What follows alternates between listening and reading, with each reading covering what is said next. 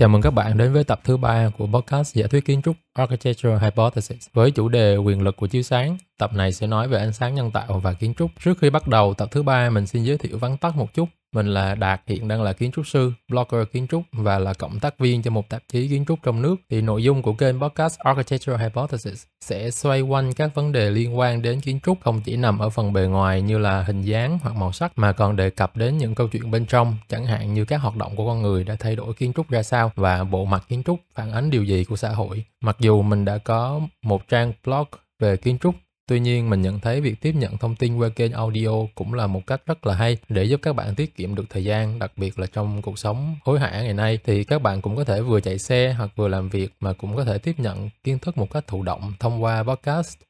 Tuy nhiên cũng có một nhược điểm cố hữu của podcast hay là các thông tin cung cấp dưới dạng audio, đặc biệt là với lĩnh vực kiến trúc, đó là các thông tin này không thể truyền đạt được thông qua hình ảnh. Vì vậy mình vẫn sẽ duy trì những kênh khác hiện có, chẳng hạn như kênh của mình trên Substack. Địa chỉ link mình có để ở phần mô tả của podcast này. Thì nếu các bạn nghe xong podcast và có quan tâm đến những vấn đề về kiến trúc thì có thể xem lại các nội dung này trên blog của mình kèm với các hình ảnh minh họa chi tiết hơn. Và vì một số tập trong podcast sẽ nói về một vài vấn đề liên quan đến các bài viết của mình trên tạp chí. Vì vậy các bạn cũng có thể xem lại những thông tin này một cách trực quan hơn trên tạp chí kiến trúc nhà đẹp với những cái hình ảnh minh họa rất là rõ ràng, được layout và in ấn chất lượng cao bởi một đội ngũ chuyên nghiệp của một tờ tạp chí có uy tín trong lĩnh vực kiến trúc tại Việt Nam. Quay trở lại với nội dung chính của tập podcast ngày hôm nay về vai trò của ánh sáng nhân tạo trong kiến trúc thì có thể nói trong kiến trúc hiện nay đang chứng kiến một giai đoạn mà ánh sáng nhân tạo chuyển dần từ vai trò chỉ là công cụ chiếu sáng để trở thành một phần không thể thiếu trong ý tưởng kiến trúc. Thì một ví dụ trực quan cho sự chuyển dịch vai trò của ánh sáng nhân tạo đó là mái vòm Iwazo, công trình biểu tượng của Expo 2020, một mái vòm ánh sáng khổng lồ giữa sa mạc Trung Đông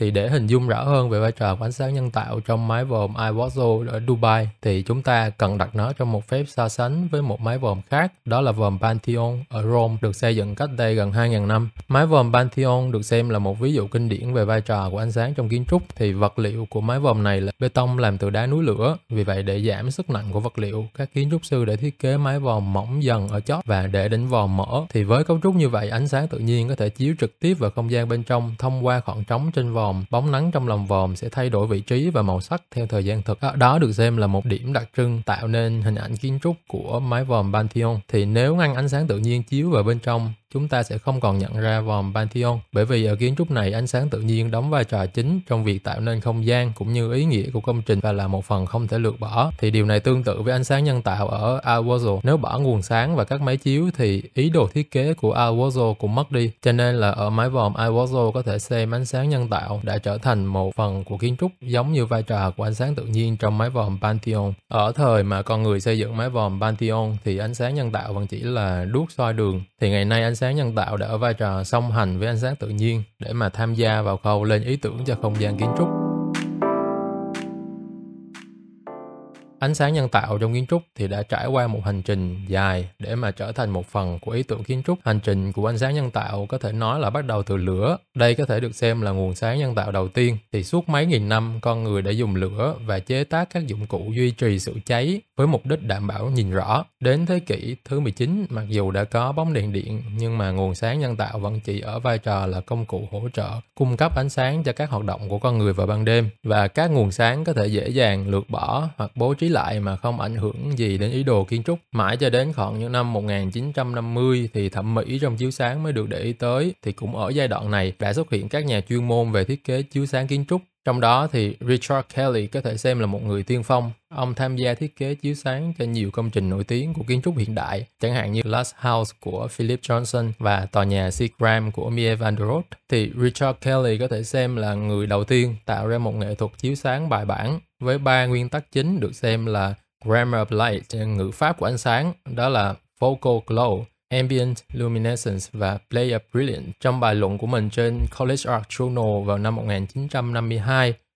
có tựa đề là Light as an Integral Part of Architecture. Tạm dịch là ánh sáng là một phần không thể thiếu của kiến trúc, thì Richard Kelly đã mô tả ba dạng thức cơ bản trong chiếu sáng kiến trúc, đó là focal glow Ambient Luminescence và Play Brilliant. Trong đó, ông mô tả kiểu chiếu sáng Focal Glow là kiểu chiếu sáng làm nổi bật những thứ quan trọng, giống như một cái spotlight trên một sân khấu hiện đại hoặc là như một vùng sáng gom lại ở nơi chiếc ghế bành mà bạn thường hay ngồi đọc sách. Nó giống như những tia nắng sắc nét của mặt trời vào buổi hoàng hôn khúc dần sau đường chân trời của thung lũng. Focal Glow tạo ra một sự chú ý giúp con người nhìn thấy thứ quan trọng giữa vô vàng những thứ khác còn với kiểu chiếu sáng thứ hai là Ambient Luminescence thì Richard Kelly xem nó như là một cách chiếu sáng tạo ra cho con người cảm thức về không gian xung quanh đang ôm trọn lấy họ. Ông mô tả Ambient Luminescence như là một ánh sáng của buổi sáng mênh mông tuyết trắng, là sương mờ của một chiều tà trên sông rộng không thể biết đâu là bờ, nước và bầu trời. Ambient Luminescence tạo ra một vùng sáng môi trường mênh mông không bóng đổ và kiểu chiếu sáng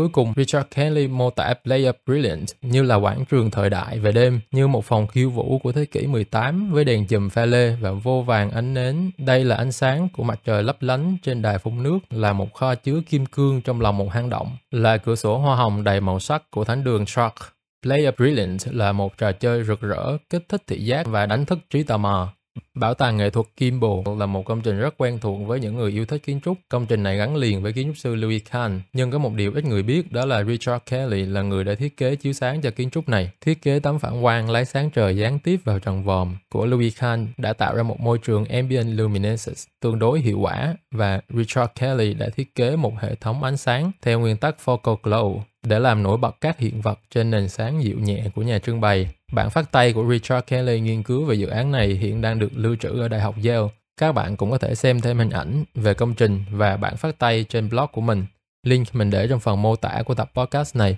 Một công trình nổi tiếng khác cũng là một tác phẩm thiết kế chiếu sáng thành công của Richard Kelly, đó là tòa nhà Seagram do kiến trúc sư Mies van der Rohe thiết kế. Công trình này thì quá nổi tiếng trong giới kiến trúc. Tòa nhà thường được nêu ra như là một ví dụ tiêu biểu của phong cách quốc tế Tờ tạp chí Architectural Forum đã ca ngợi tòa nhà giống như là một trong những công trình được chiếu sáng tốt nhất từng được xây dựng. Toàn bộ các mảng tường đá travertine, thô ở sảnh tòa nhà được phủ sáng bằng hệ thống wall washing. Hệ thống downlight lắp đặt quanh hiên tòa nhà, tạo thành một viền ánh sáng bao quanh lối vào và các panel trần phát quang được lắp đặt ở chu vi trần của các tầng, đã khiến cho toàn bộ công trình phát sáng về đêm và trông như lơ lửng thì trong tòa nhà này, nhà hàng cũng được xem là một ví dụ rất là hay về kiểu thiết kế chiếu sáng Play a Brilliant. Ở đây thì ánh sáng được sắp đặt phản chiếu rất là lung linh trên những tấm rèm kim loại và các tác phẩm điêu khắc bằng vàng. Kết hợp với hệ thống chiếu sáng dưới nước tạo ra một khung cảnh rất là huyền ảo cho một không gian fine dining. Và các thiết bị thì được Richard Kelly chú ý thiết kế giấu đi để mà mọi người có thể tập trung vào ánh sáng và vật thể chứ không phải là các bộ đèn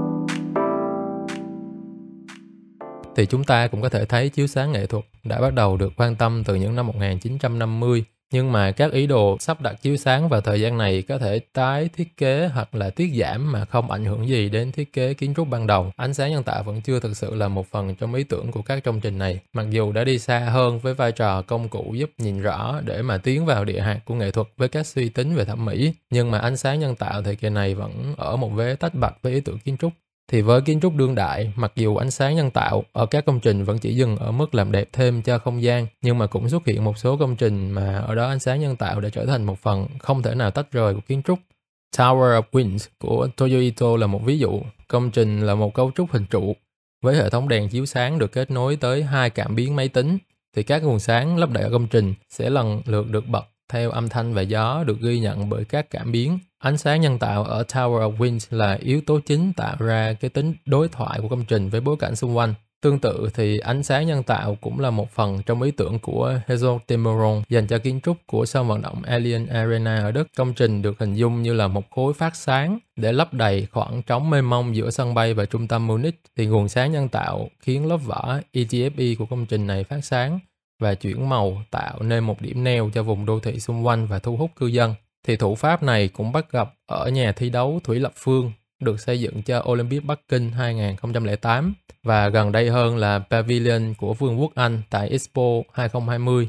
do Estevlin thiết kế cũng đã sử dụng ánh sáng nhân tạo để truyền tải ý tưởng kiến trúc các từ ngữ được chọn lọc bởi trí tuệ nhân tạo và phát lại trên mặt đứng của công trình thông qua nguồn sáng LED. Ở các công trình kể trên thì ánh sáng nhân tạo có vai trò lớn trong việc biểu đạt ý đồ của kiến trúc sư. Người ta không thể đảm bảo tính toàn vẹn trong kiến trúc ở những công trình này nếu mà lược bỏ đi ánh sáng nhân tạo, thì có lẽ đã đến lúc chúng ta cần nhìn nhận ánh sáng nhân tạo như là một công cụ biểu đạt ý tưởng kiến trúc, chứ không chỉ đơn thuần nằm ở vai trò giúp nhìn rõ hay chỉ là yếu tố trang trí. Ánh sáng nhân tạo đang dần trở thành một chất liệu mới trong kiến trúc nói chung thì chất liệu này sẽ bổ sung cho ánh sáng tự nhiên, mở rộng góc nhìn về khả năng và vai trò của ánh sáng trong kiến trúc và sẽ là một công cụ rất là mạnh giúp các ý tưởng thiết kế không gian trở nên đa dạng hơn. Đó là toàn bộ những gì mình muốn chia sẻ trong tập podcast này. Mình hy vọng những câu chuyện về ánh sáng nhân tạo và kiến trúc trong tập này sẽ giúp ích được cho các bạn. Và nếu thấy hứng thú với chủ đề này thì các bạn cũng có thể xem lại nội dung tập podcast trên blog của mình kèm với hình minh họa trực quan. Link bài viết mình để trong phần mô tả của tập podcast này. Mình là Đạt và xin cảm ơn các bạn đã lắng nghe. Hẹn gặp lại các bạn ở những tập podcast sau.